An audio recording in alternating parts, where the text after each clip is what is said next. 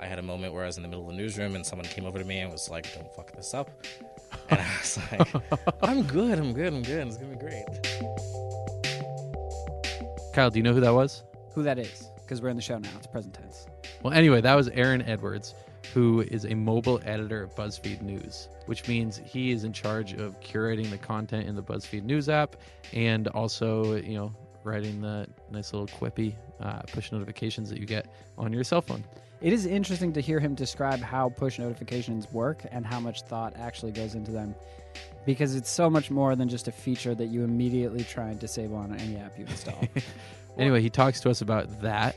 Talks to us about a bunch of his writing uh, at the AP, at Digital First Media's Project Thunderdome, which is such a great name, uh, for the New York Times, where he was a James Reston reporting fellow. Uh, he has this wild story. He was 20 years old, can't even buy a beer, and he had a cover story, A1, above the fold in the New York Times. and I had to ask what A1 meant at the time because I didn't know because not I steak don't read actual physical papers anymore. But It's- it means that it was printed. It's the first thing you see when you pick up that paper, right? at the Section top. A, page one. Above the fold means that it's on the top rather than the bottom. Uh, super impressive. Uh, you know, he was actually telling a little bit about the story in the little, you know, very very short intro you heard. Uh, and he also tells us the story of when he came out to his mom and she called his priest, who uh, had some different ideas. Let's get right to it.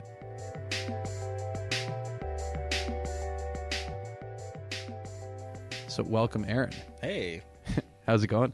I'm pretty good. I'm pretty good. How are you? I'm okay. So, I mean, let's just jump right into it. Uh, I really want to know what a mobile editor at BuzzFeed News does.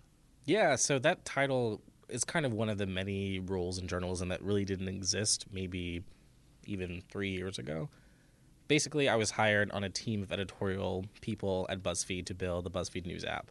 So one day, our betters at BuzzFeed basically said we should make a news app, and they first hired Stacey Marie Ishmael from the FT, and she put together a team of about four other editorial people from different parts of the industry to help create this product. So I was one of those four people, and we built the BuzzFeed News app, the BuzzFeed News newsletter, and are currently working on a number of other projects and things like that. So my day to day involves anything from working with product people to reporters, editors, writers, and also doing things like push notifications, general editorial strategy for mobile. Like you write the push fun stuff. notifications? Yeah. Okay. And are there any like crazy rules that you figured out? You know, things that work better than others? Oh yeah, we actually had this very strong leaning to learning in public when we were building things for our team. So we would blog about a lot of things we worked on. I so read a lot of those. Yeah, so our team would write things about, you know, what is the perfect length for a push notification, what kind of tone works best for certain audiences. And we kind of just geeked out for six months building this product and put it out there in public to show people what we were doing as we were doing it. Now, what was the logic behind that? Because I, I was thinking about it, and I mean, there's like several different approaches uh, or reasons that you would have taken that approach. You know, A, you get publicity for the app. B, you are just like an open book. It's transparent. You're showing other people how to do their job better. Um, and C, uh, you just want to take tips from other people as well and make it a transparent process so that you can make it as you know good as possible. And the page views can't hurt. Um, so, it, was it all of the above? I would say that our main driving force behind it was realizing that BuzzFeed is a place that has a lot of resources, and a lot of places that are trying to do work similar to what we're doing don't. And there is a huge public benefit to putting out information into the world and saying, "Hey, we tried this out already. Here's what we learned that what works. Here's what we learned does not work." And it helps people kind of not make the same mistakes over and over again. Like we're mm-hmm. all kind of working toward the same goal of making journalism accessible, making it easy to find things that you're intrigued by and delighted by. And it's okay to bring everyone along the journey with you. Like even though we're competing directly with places, we're also all answering and trying to solve the same problems. So why not put So you- some of those answers out there? You were a part of building the breaking news app as well, right? I was a part of uh, building what is now we call it V3, so the most recent iteration of the app. But the app had been, you know, had been living for years when I joined the team. I joined the team at a time that they were relaunching it as this new brand, new product, and everything like that. So I was a part of that. Was there anything that you took from that process and did a little bit differently while you were building the BuzzFeed News app? Yeah, so breaking news is a product that is mainly focused around push notifications. It is, you know, solely powered by push notifications. It's uh, a customizable app where you can get as granular as you know Mount Everest. If you want to get notifications on Mount Everest, you can do that if you want. I believe. Um, so it's a kind of app that really is meant for people who are really acutely interested in personalization. And we wanted to build a product that did some of that, but a little bit more of a top level experience. So the personalization that we introduced in the BuzzFeed News app was not as granular as Breaking News is, but it still kind of got at the idea that people had different areas of interest that we wanted to break out from just having one general audience to send every push notification to. So we created things like sports, um, U.S. news, world news. We have a bucket. We call them buckets um, for FIFA, for the 2016 elections, and we've been able to use those as kind of playing grounds to experiment with how audiences respond to certain news. So I think that was one of the biggest lessons I took over from from breaking news to BuzzFeed was just the idea that you can use these segmented audiences as testing ground for experiments and for building a lot of interest around around a product. That's something that's kind of been going on for a while with like segmenting email newsletters or like Facebook ads or uh, I mean this is something that people opt into so it's a little different.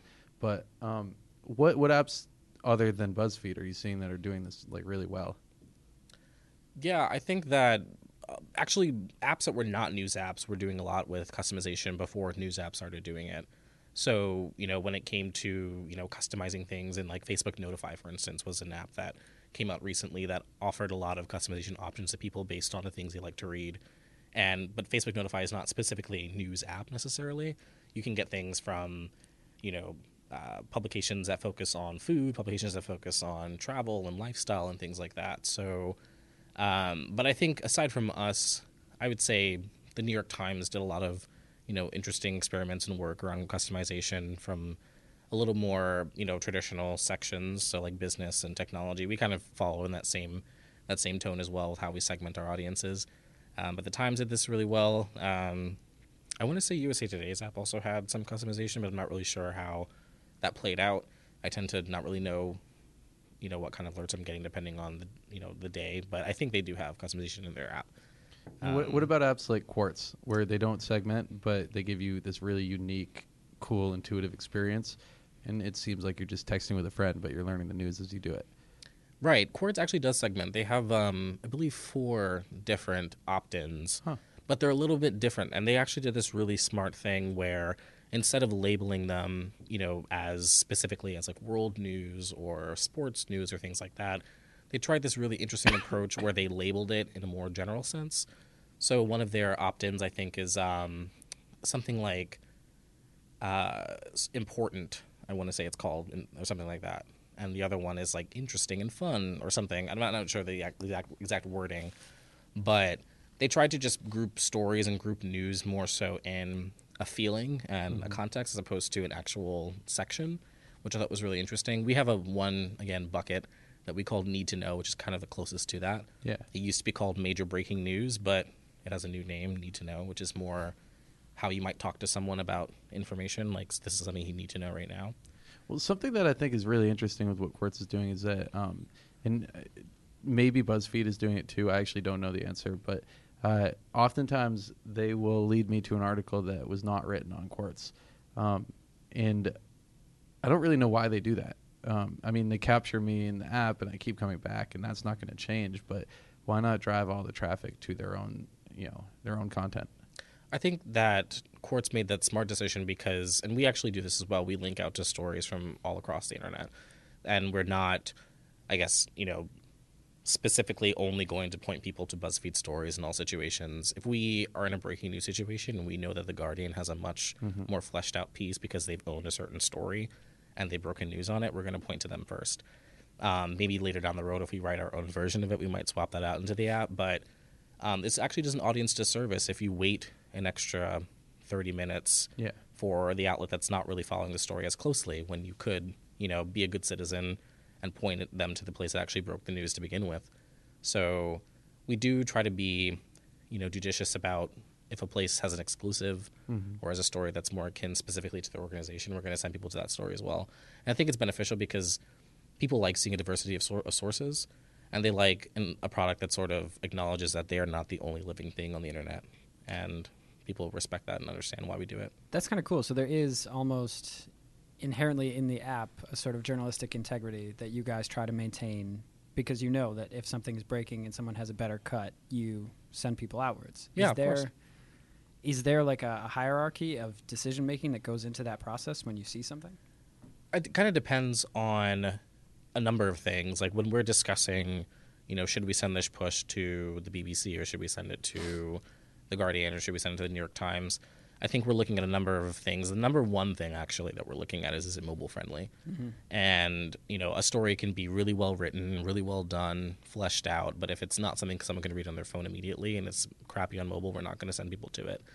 And so I think places are realizing that that's kind of a necessity now. It's not really, you know, uh, a side factor to your journalism. It needs to be the first thing that you think about. Um, so that's one of the first, first things that we consider. Then aside from that, we're always going to wonder, you know, you know, is this a story that we're eventually going to have a really good write through on as well? Um, do we have the capacity to wait for that? And you know, are we, you know, doing a disservice to our audience by waiting an extra few minutes to send them to a BuzzFeed story versus sending them to a fleshed out story from another publication that already has broken that news? Is there any concern with the redirection of sending them to maybe a story that hasn't been fully verified yet? We verify that. Um, if, we definitely have a sec, like a segmented section of organizations that we trust, and you know, we tend to stick to those for the most part. So this gets a little bit tricky sometimes with international news. Like a lot of outlets sometimes are a little bit a little sketchier if you can't verify what they're doing right away. But sometimes we'll wait for them to maybe get written off of through Reuters or through an outlet that's a little bit more, um, a little bit more our speed and something that we know we can rely on. So Yeah, it's kind of like uh, when you watch the newsroom, they have to verify everything three times or whatever. Um, Yeah. So okay, It all comes back to newsroom. always. I love that show. I'm like not. I'm. I'm not that happy that uh, you know it ended. So, how do you, as someone who's involved in the creation of news on a daily basis, how do you feel about newsroom? I shamefully love that show, and it took me a while to acknowledge that I love that show because I don't know. Part of me felt like I should be more skeptical of it. Like this is not actually how newsrooms work. Like this is not really what goes on. It's like over dramatized. Da, da, da, da. oh yeah, the dialogue is awful in the first yeah, season. but I was just so hooked and so into it. Like I don't know. The minute that I saw Marcia Gay Harden, I was like, I'm, I'm in this. Like I'm It was- Done. You know, It was Yeah. so good.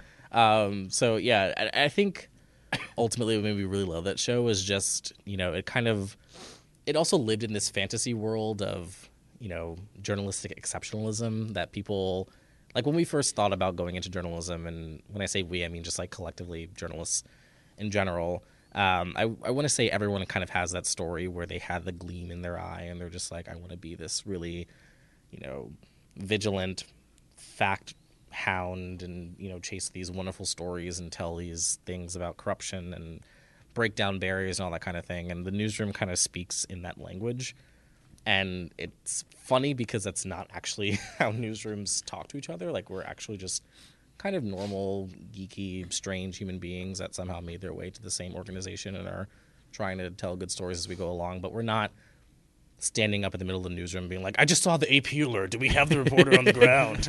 it's like, John, you're ready. Do you got this? Like, I don't know, man. I'm not really there. And it's like, that doesn't really happen. Yeah, you still have to sip your coffee and stretch. And There's you know, no get Will ready. Right. McAvoy at BuzzFeed. Um, Somebody there's there, there's got to be at least one. there's like a caricature of a Will- like a Will McAvoy at BuzzFeed, but it's you know it's kind of a joke. But um, but I know I think what was really fun about the show is that it, like I said, it lived in this fantasy world that we all at some point I think thought journalism was going to be like. Well, talk to us about that because you are kind of at like the forefront of, of new media nowadays. Um, I mean, you, but you're doing a lot less actual writing and, and journalism. Um, but that's has not always been the case. And I know you're really young, but at the same time, like you've had a career that's lasted for you know a while in in, in the journalism world because you've been doing this stuff since like the second you got to college. Um, so you at age 21 was it uh, with the A1 story in, in the New York Times? Uh, I was twenty. I was twenty. It was 20. He couldn't even drink. And he had a cover story, section A, page one in the New York Times. Um, Uh, it, I remember the topic. It was about the sharp uptick in the homeless population in New York City due Mhm. to uh, the end of the Advantage program. Right. Right. Okay. Um, so how, how did that feel? You were 20 years old and, and you achieved something that most journalists have never done.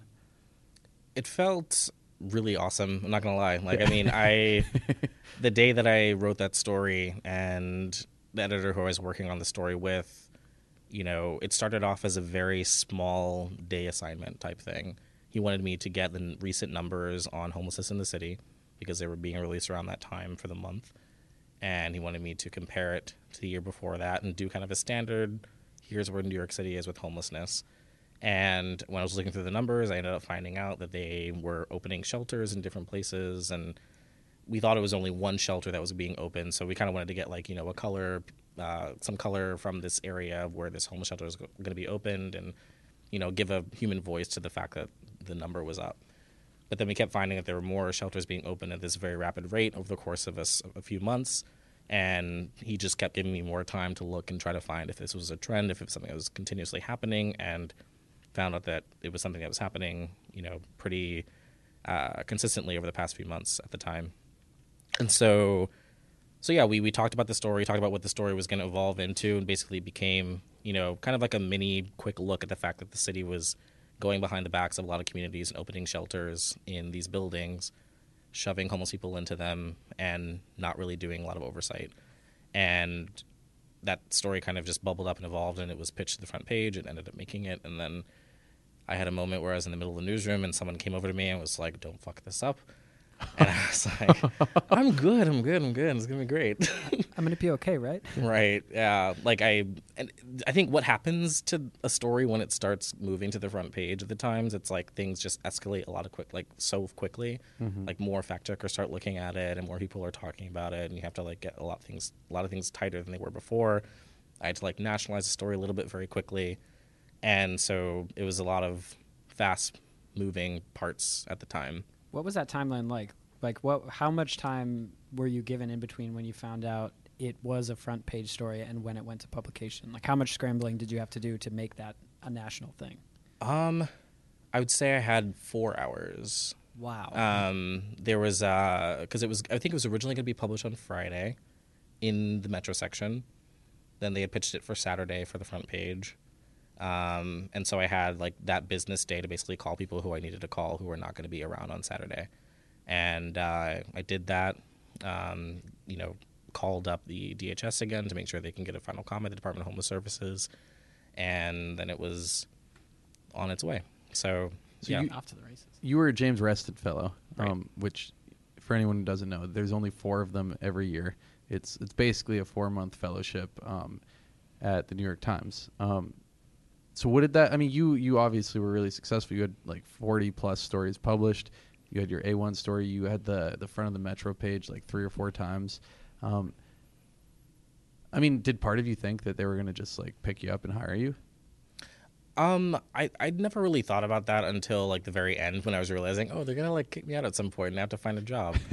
um, I got really good advice actually in the middle of that internship because there was a point where I was getting very nervous about me being there in general. It's it's a very big place, and being a young person there, especially like a young person of color who's like very much the minority, it kind of feels like a lot of people are looking at you and you have a lot of expectations you have to live up, live up to and things like that. But the advice that I got from editor at the time um, was that I needed to stop focusing on that and just do the work and put my head down and focus on what I was doing. And once I did that, everything else kind of fell into place. And so I kind of had resolved in myself that like I'm not here to get hired by the New York Times. I'm here to spend four months doing the best work that I can do with the resources of this newspaper behind me, and whatever that leads to, so be it. I remember. Uh, I mean, I'm sure you must have been geeking out, but I remember sending you like text messages while you were there, like, "Hey, like, have you seen David Carr on the ele- in the elevator?" like, and uh, and I mean, you were just like, "Yeah, I mean, I've, I've walked by him a couple times." Um, and uh, oh man, what was that like? Because a lot of these people were probably your heroes. Yeah, I mean, yes, but also no. I mean, I kind of came into journalism in this very unorthodox way in that, you know, I didn't do it in high school. I wasn't a super journalism nerd beforehand. I picked journalism because I was originally going to be like doing acting or singing or something like that. And my mom and I sat down and were like, what's a career that could maybe actually earn you money? and of course, I picked journalism like, of all the things that I could have landed on. But in reality, we sat down and I was like, you know, I like to write, I like to tell stories. and she was like, you know, maybe what about journalism? Like, you should try. You know, you like you like writing, you like piecing things together and looking into things and stuff. That could be a good thing for you. So it wasn't the kind of thing that I felt like I was born to do and had been following people for a long time in my life. I kind of jumped into it in college and just kind of did the things that I felt I needed to do to be successful in this particular thing, and then found a passion along the way. So Speaking yeah. of college, uh, Aaron, um, Aaron went to the same school as Kyle and I. Uh, we Uh, all went to are Ithaca all College, Ithacans. and Yeah. and Aaron was Are we actu- lake monsters now? Did they I- rename us? Are I we the squirrels? I really hope we're squirrels. I, Um, I'm just gonna say we're bombers. For those who don't know, Ithaca went through a very public, uh, very failed renaming process and opened the voting to the public, and the options were not pretty. Um, I think we had to choose between the lake monsters, the squirrels, and there was a third one that was equally ridiculous. I think it, the bombers were the third one. The Bombers between was the the third three. I think. I think it's like either stick with the original lake monster or Or the squirrels. I could be wrong. I personally voted. For Lake. I have for to the say lake they're they're all so bad that they're good. I mean, lake monster would have been okay. right. There's a lake. It's a Cayuga lake. It's a Finger Lake. There are no monsters in the lake. I don't even think there's anything poisonous in the lake. I don't the see lake. what's wrong with bombers. But to, what What was It's a- happening? it's a- at the happened? ti- It's a World I don't even know how it reference, right? started. I have no idea. I Uh, do. I think that there was some controversy on campus about bombers being insensitive. Um, Ah, just because I mean, at, at the time, obviously, there's a lot of you know international conflict going on, and Mm-hmm. I think people did not like the fact that we were still named after something that directly referenced war. It's fair. But- Ithaca loves to argue. Um, so, so you you were the editor in chief of the Ithacan, which is this like really um, lauded newspaper uh, in you know the college newspaper industry. Uh, partly because of you. Uh, while you were the editor, you uh, the the newspaper won the best non-daily news college newspaper in the country, and you had uh, an award yourself for for being the editor, right? was it the National Journalism Foundation or something? Um, I think that I was up for one, the student leader one. Yes. I think I got fourth place. No, no, I read on. I read you got second place. Second place? I think I got placed. Okay, it's good enough. I mean, that's still Sure. it's still really impressive. so what was it like taking the the newspaper through that transitional process to go from being so what that was mostly you right going from being a print focused to a digital focused uh, a lot of it production? a lot of it did happen in that year i definitely cannot take the full credit for it though there were editors before me who had been driving us into the dig- digital age before i actually got there but the year that we you know won that award and did a lot was definitely the year a lot of it, a lot of it propelled into the heart and soul of how the paper was run but it was ridiculously fun i guess i was very uh, scared and afraid of running an organization and I felt that I, you know, really wasn't quite ready for it. But in the end, I had a really great staff and people who were very dedicated to making the product and making the paper amazing that year.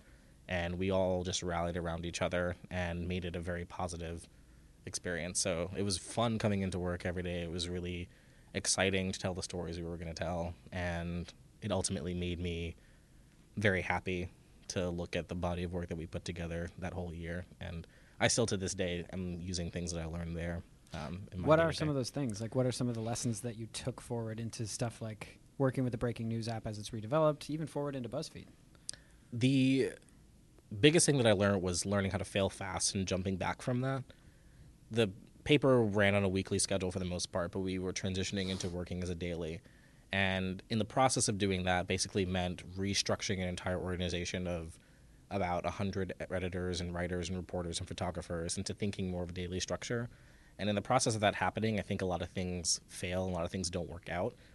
And it's really daunting to try to take an establishment or an institution that's used to running one way and turning it completely 180 into another direction and say, okay, we're going to start doing things this way. So I think I kind of learned the value of taking risk in that year in that job. And this whole landscape of media right now and the jobs that I've taken since graduating have all had this consistent thread of high risk and high reward. My first job, everyone was laid off after a year and some change of the place being in existence and being fully staffed and people were looking for jobs and you know moved to New York and had to change their lives completely after getting laid off and things like that but it was a high risk and the, high reward was also the fact that we developed this fantastic network of people who were very dedicated to experimenting and trying new things. And a lot of those folks are now in jobs at places like the New York Times or you know NBC or BuzzFeed or wherever, doing the things that we came together to do at the time, which was I'm referencing Digital First Media, Project Thunderdome. I'm I'm constantly running into people in my role as a book publicist that know you in some capacity. Um, you wrote a piece with Adrienne LaFrance. Uh, you uh, worked on the Ithacan with um Megan. I'm blanking on her name, but she's at the Atlantic now.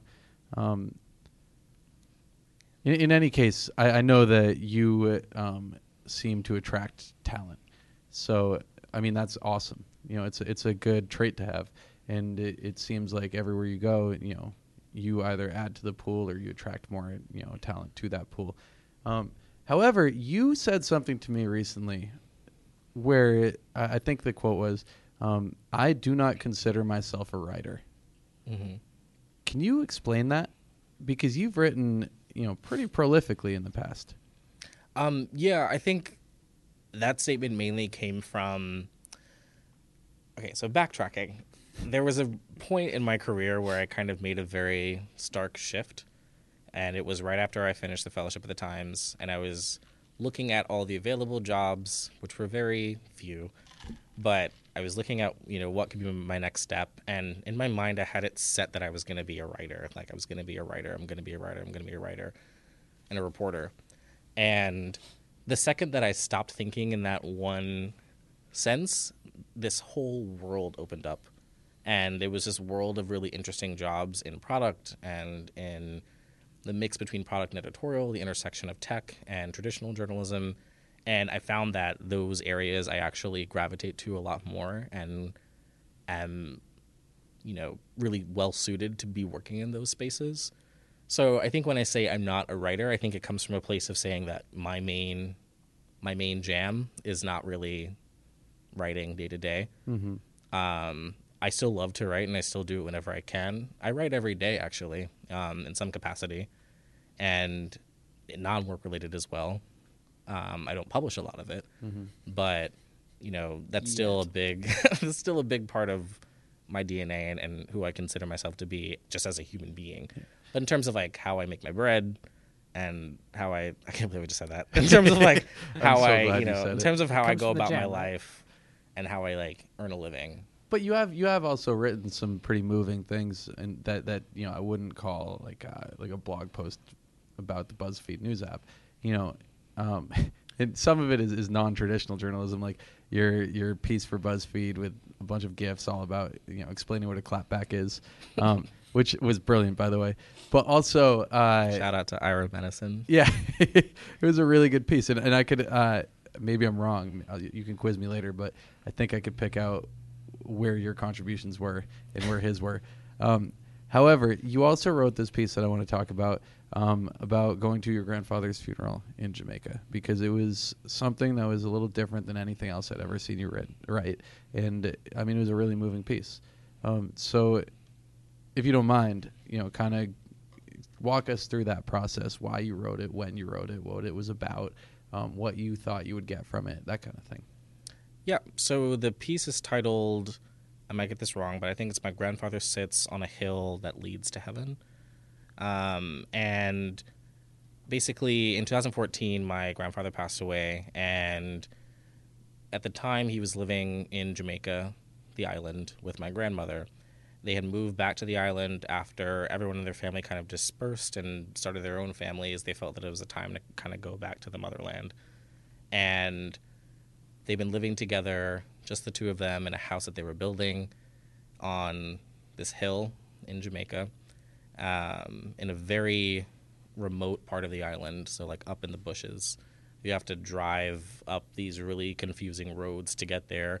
It used to be that you weren't actually allowed in the town unless you had someone who was of the descent, a descendant of the town, to escort you up there. Wow. Now they opened it up to tourists and other people to come through. Um, so yeah, but we're the descendants of this group of people in Jamaica called Maroons. So slaves who were marooned in the Jamaican islands and established their own independent their own independence from the British, and established their own colonies and their own independent states in Jamaica. So this town is actually an independent state that's not technically a part of like Jamaica, the uh, government of Jamaica. It has its own internal governance, um, kind of to its own detriment actually, because it's not very rich, doesn't have a lot of money, but they are a proud and very stubborn people. So my grandfather died. I went back to this town, which I'd only been in maybe once or twice before in my life, and went there to bury him. So my mother, my sister, everyone in my family that was close to him came together um, in a very rare occasion to to bury him and to put him to rest at the top of this hill. So when I was there, it was really strange because I'm definitely more of a city guy. I don't do well in hot weather in general. I'm not the hiking type or anything like that. So I was physically uncomfortable in this space, but I was also emotionally uncomfortable there because I was being introduced to family members who I didn't really know, who I didn't really think knew who I was, who I felt kind of disingenuous coming to their space and their their home that they had built for so long in order to bury my grandfather because I felt like they had more claim to the area than I did. So there was a lot of different emotions that were at play at the time and I was writing all this down while I was there just to remember everything because it was honestly some of the like the most stark emotional experiences that I'd had in my life while I was up there. And I knew that I needed to just remind myself what I was feeling, what I was going through at some point. So I wrote things down with not with the intent of ever publishing it. Again, it was just kind of a personal exercise in remembrance and in documenting experience. And so when I came back from the funeral, I was up there for about a week. And when I came back, I was just sharing with friends basically to because I, I I think for a few weeks I could not physically articulate to people what I experienced. They would ask like, "Are you okay? Like, how are things going?" And I would just not be able to tell them because I did not know how to put into words what I just experienced really. Um, and the reason for that is, like I said, it's it's this place that's just like it's scorching hot. There's a lot going on in terms of just, you know, rich culture when it comes to a funeral. There, they you know pull out a band. There's there are drums. There's this sort of party they throw a few nights before the funeral where they play loud music and they kind of like prepare to you know send the spirit off into into wherever. So it's it's this very visceral experience of like you know putting someone to rest. and so I would start sharing these notes with friends if they asked me how I was doing. I'd just like give them what was at the time this very shoddy framework of an essay. And one of my friends said, "I think you should think about publishing this. Like this could be something that people might want to read." And um, I toyed around with the idea, and then eventually I sent it to Saeed Jones. Actually, um, this is before I actually was working at BuzzFeed, and I had touched it up, made it into an actual essay. Um, actually read it. So before I pitched it to Saeed, I read it at a, a writer salon that um, a mentor of mine was holding. Um, Nikole Hannah-Jones, who works at the New York Times Magazine, had a gathering of black writers who she knew um, in New York who got together, and we were sharing pieces and just writing, writing and reading things with each other. And it was this wonderful space where we felt very safe and very protected and very known and seen. And so it was the first time that I actually started thinking of it as an essay because I read it to people there. And then I got more support and encouragement to put it out into the world and actually publish it. Um, so once I read it there, I pitched it to Saeed, who then ushered it along through um, Doree Shafrir, and then it was published in January of last year. So it was like a very long process for this essay to actually get published because the funeral was in April of 2014 and then the essay itself didn't get published until January 2015. Mm-hmm. So, And what was the reaction like? um, it was overwhelmingly positive. I think I heard from several people who have Jamaican ancestry or heritage or are Jamaican themselves, um, like living in Jamaica, who told me about similar experiences they had. Um, a lot of kind of like first generation Jamaican American people who would talk to me about also feeling kind of like they didn't quite have the same ownership over the land as their parents or their grandparents did, and going back there and going through those same feelings of, you know, kind of being out of place or feeling like this isn't a space that I can say is my own, and how a funeral kind of forces you to start to reject those feelings and actually feel like this is land that you share a spirit with now, you share blood with, you share um, a soul with it.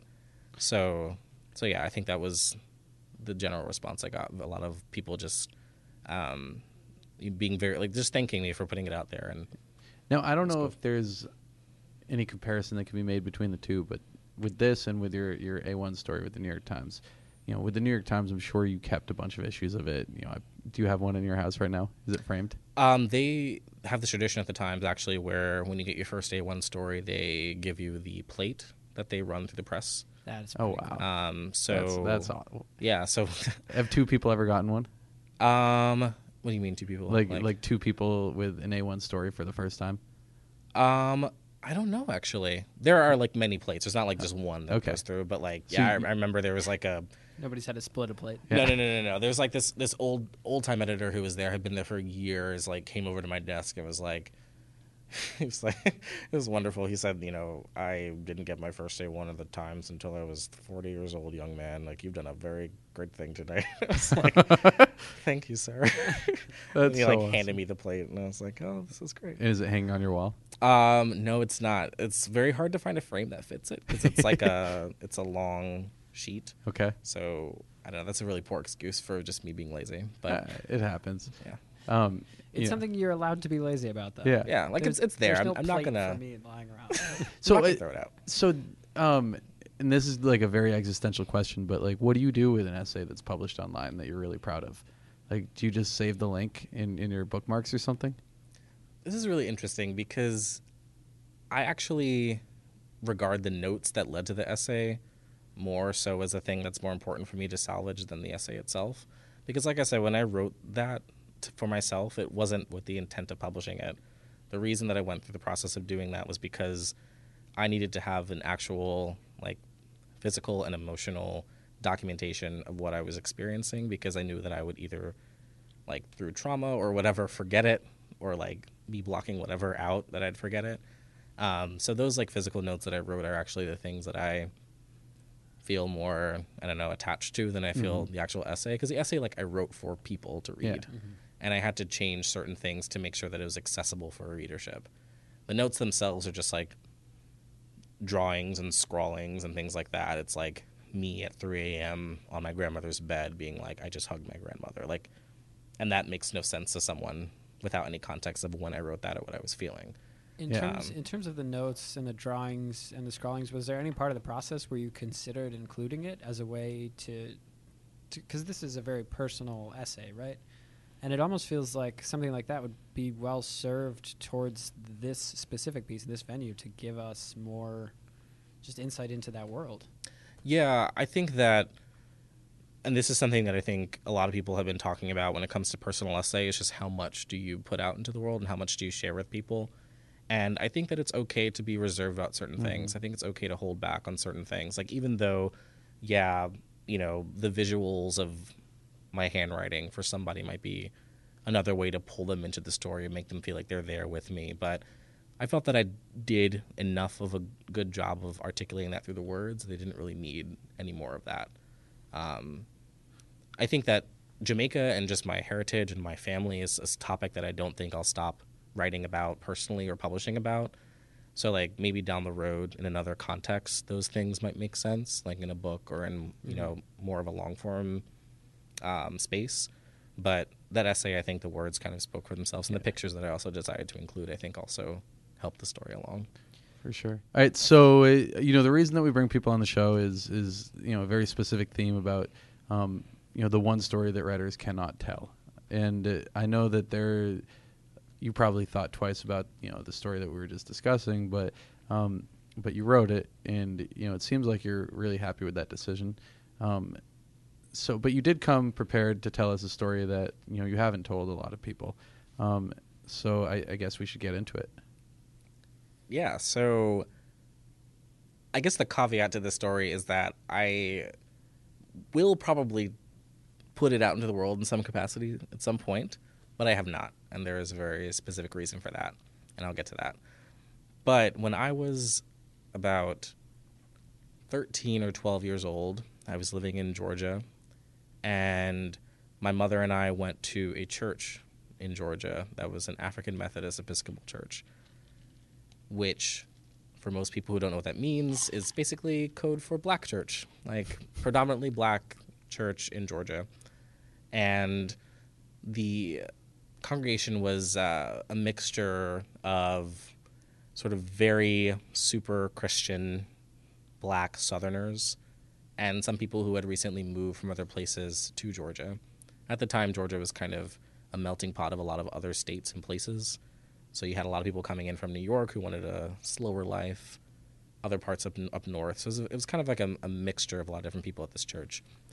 On Mother's Day, the year when I was 12 years old, not sure what year that was, but on Mother's Day, the uh, congregation has this thing where they do a youth themed day, like a Sunday that's totally run by the youth. So they have like a youth pastor, um, the children's choir sings, uh, the ushers are all kids, and so this fell on Mother's Day.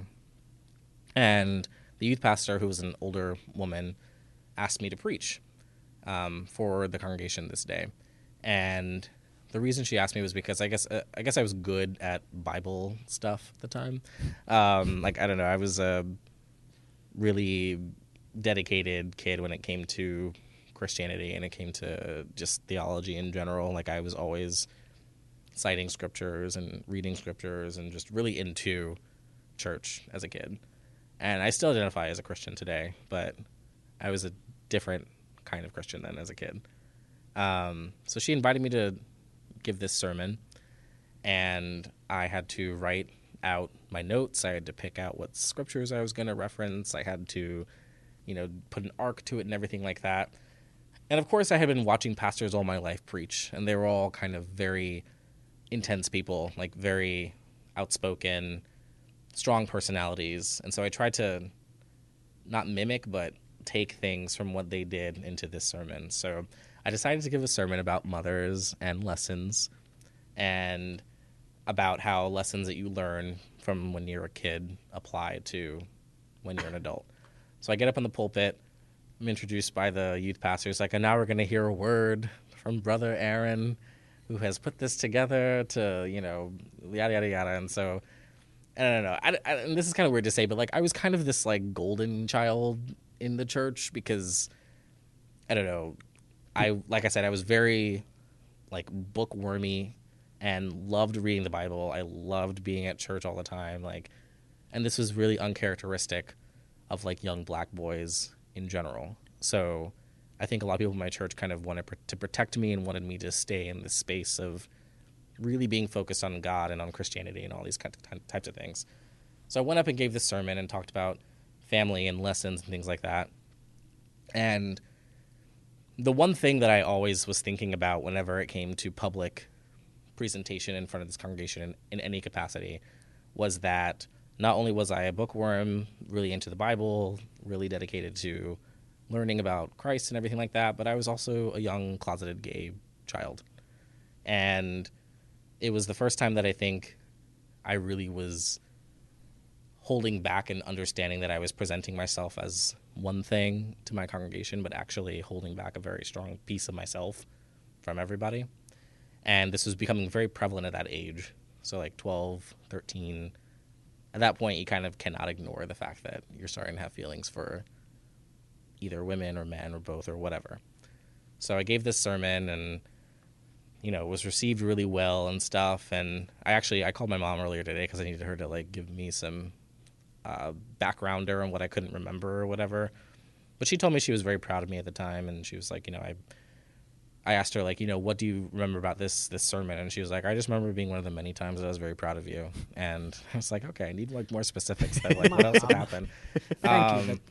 But, but um, but yeah. So I mean, so that happened, and then two years later, um, my mother was pregnant with my sister Eliana, and she uh, got into a car accident very close to the end of her pregnancy that actually forced her into labor, and the doctors had to perform a C-section on her to get Eliana, get Eliana out safely.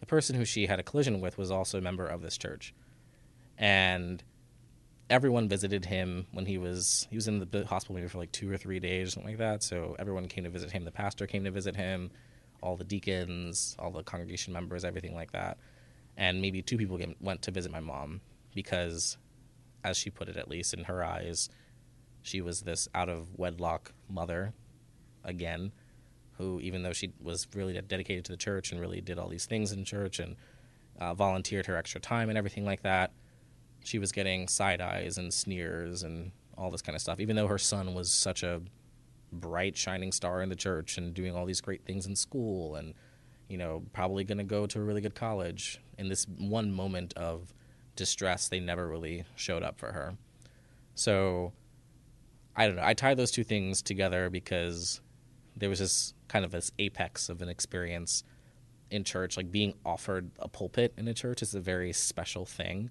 and a very, you know, protected thing.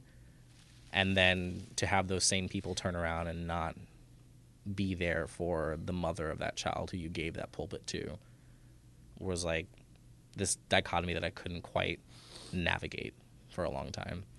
So you know, when I talked to my mom about just my upbringing in the church and sort of me coming out to her as gay, at the time I, didn't come out to her until I was like 15 years old, so around the time that Eliana was born. And she actually called my pastor to come to our apartment to talk to me about it because she didn't know how to really deal with it. We had a very warm moment when I came out to her where she hugged me and she said, I'll love you no matter what. And I thought everything was fine. But the next day she called my pastor from the same church who came to our apartment and sat me down and basically ran down my list of options for what I could do um, moving forward. And one of them was basically to become a eunuch and like dismember my man parts in order to focus on God. Um, and he said people do this as a way to, you know, steel their souls and focus on like steel as an S T E E L, not steal like take away, but to steel their souls and to focus on Christ. And we don't want you to move away from the things that you've done all these years in the church. And we want you to stay focused and we want you to not make a decision that's going to be negative for you. And even my mom at that point was looking at him like, I did not call you here to tell my son to cut off his balls. Like, this is not the kind of conversation we're going to have right now. This was only like five or six years ago, right? Well, ten years ago. Um, no, it was when I was 15. So about yeah, about nine years ago. Yeah. Yeah. Um, wow, time flies when you're talking about balls.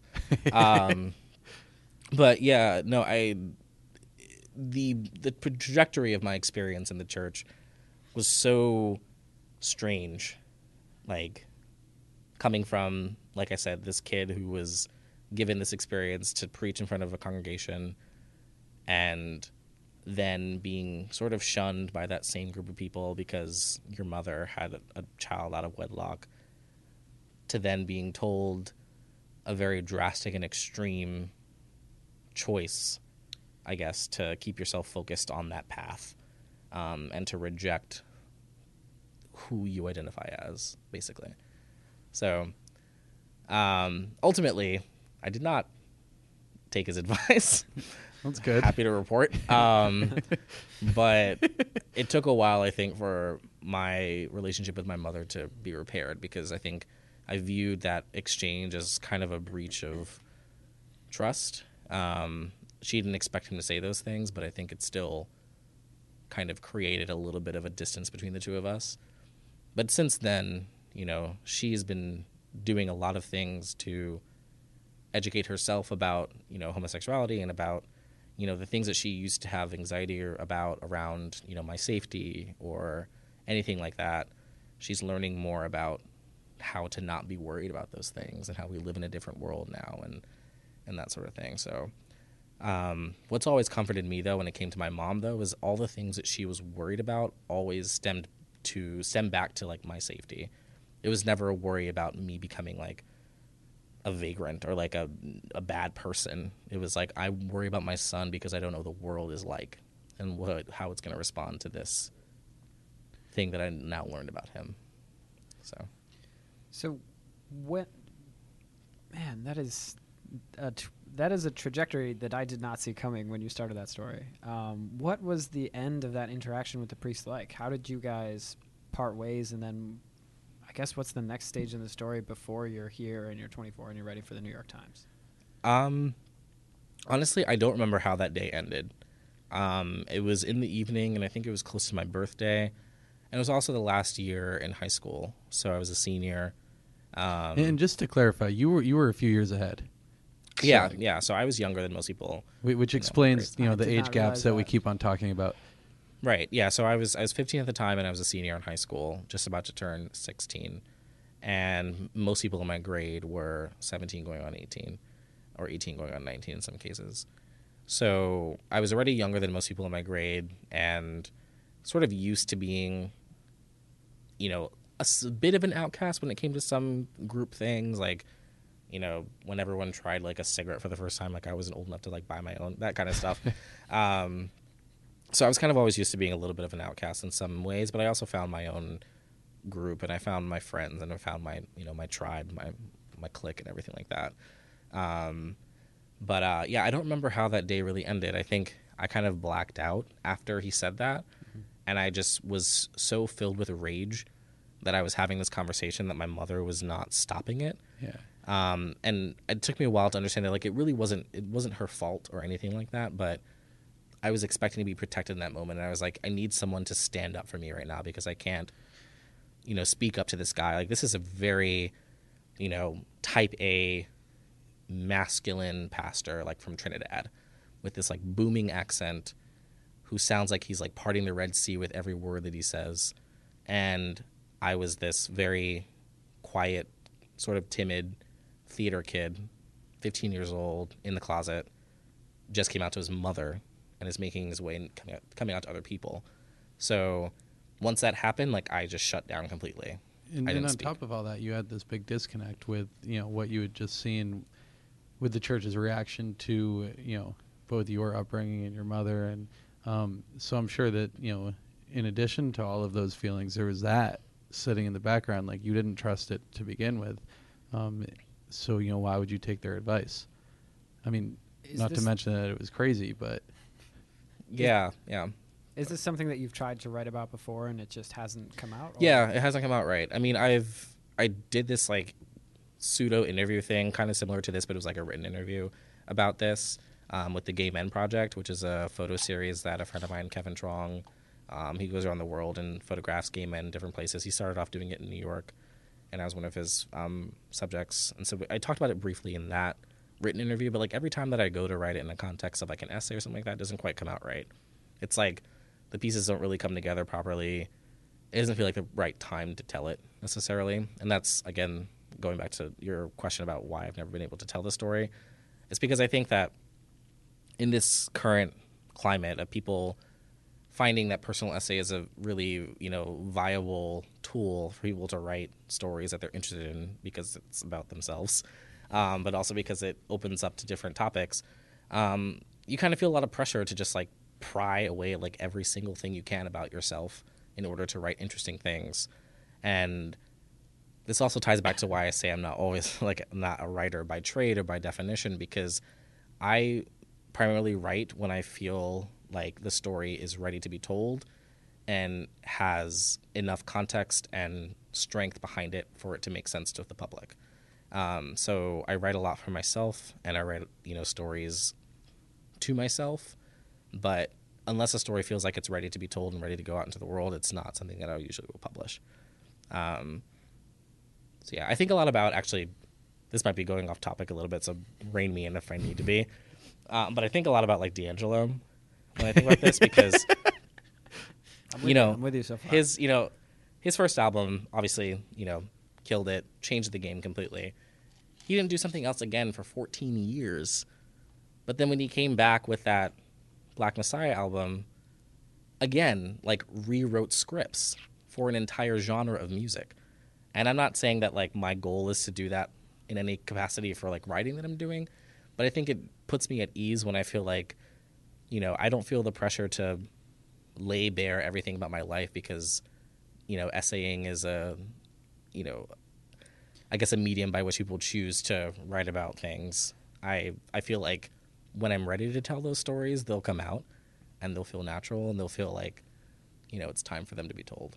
I feel like we keep coming back to this idea.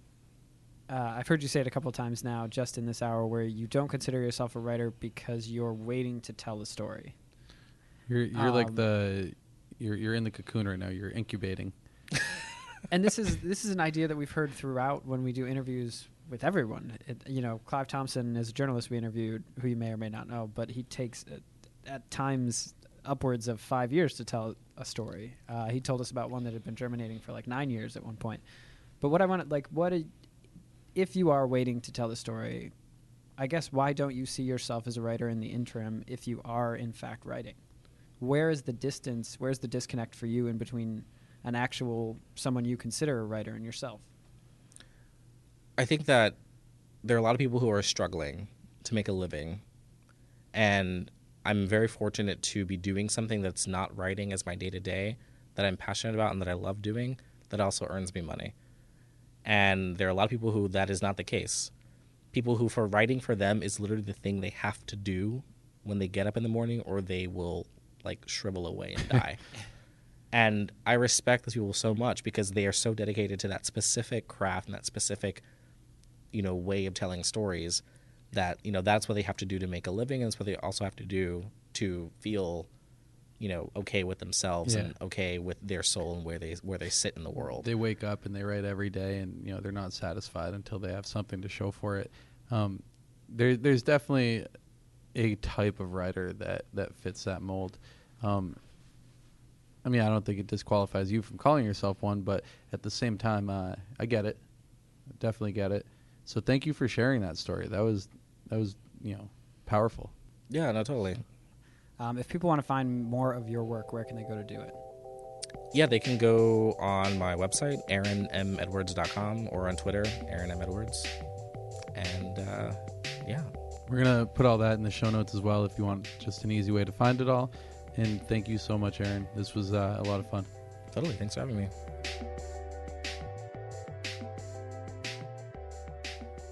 If you listened this far, then I'm just going to assume that you like us.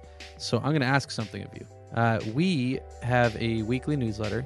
It is on tinyletter.com slash wwdw podcast. And if you've been reading them, you'll know that we do a second private interview with uh, each of the guests on the show where we ask them three questions. I wouldn't call it private. Okay, It well, makes it sound weird. We just asked them a bunch of questions via email. yeah, I mean, it's, yeah, I guess you're making me look weird now. Uh, but it's it's kind of cool. It's very And- private and exclusive. and Victoria Taylor from episode two uh, of Reddit and WeWork um, asks a question of each of our guests in the email. We don't tell her who the guest is. We just have her ask a random question. And so we thought it would be cool if we told all of you to ask us a question either via Twitter at WWDW Podcast or at Kyle Craner or at Jeff Umbro. Or you can email us at wwdwpodcast at gmail.com. And what we'll do is, after you hear this and send us all your questions, we'll choose our favorite and we will ask next week's guest and we'll put it into that newsletter. Or, or here's a fun thing we might try, and we don't know because no one sent questions in. We might ask it in the podcast. So if you send us a question, listen next week. We might ask the guest. We might not. We Kyle- reserve the right to refuse. to Kyle, you're getting crazy. anything. You're getting wild. know, I'm right just now. throwing it out there, man. It's happening. It's in the moment. Uh oh. Oh, geez, I hate moments. Anyway, thank you so much, Aaron Edwards, for coming on the show.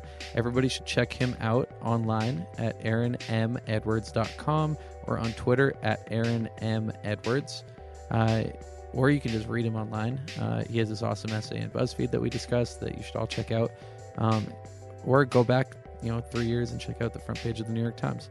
But anyway, uh, this was Writers Who Don't Write. You can find us online at www.dwpodcast.com.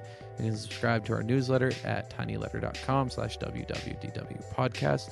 We want to thank Aaron. I want to thank Kyle. We want to thank Ryan Dan, who did the music that you heard at the top and the bottom of the show. He is from Holland Patent Public Library, which you can find online at www.hollandpatentpubliclibrary.com. And we'll see you next week.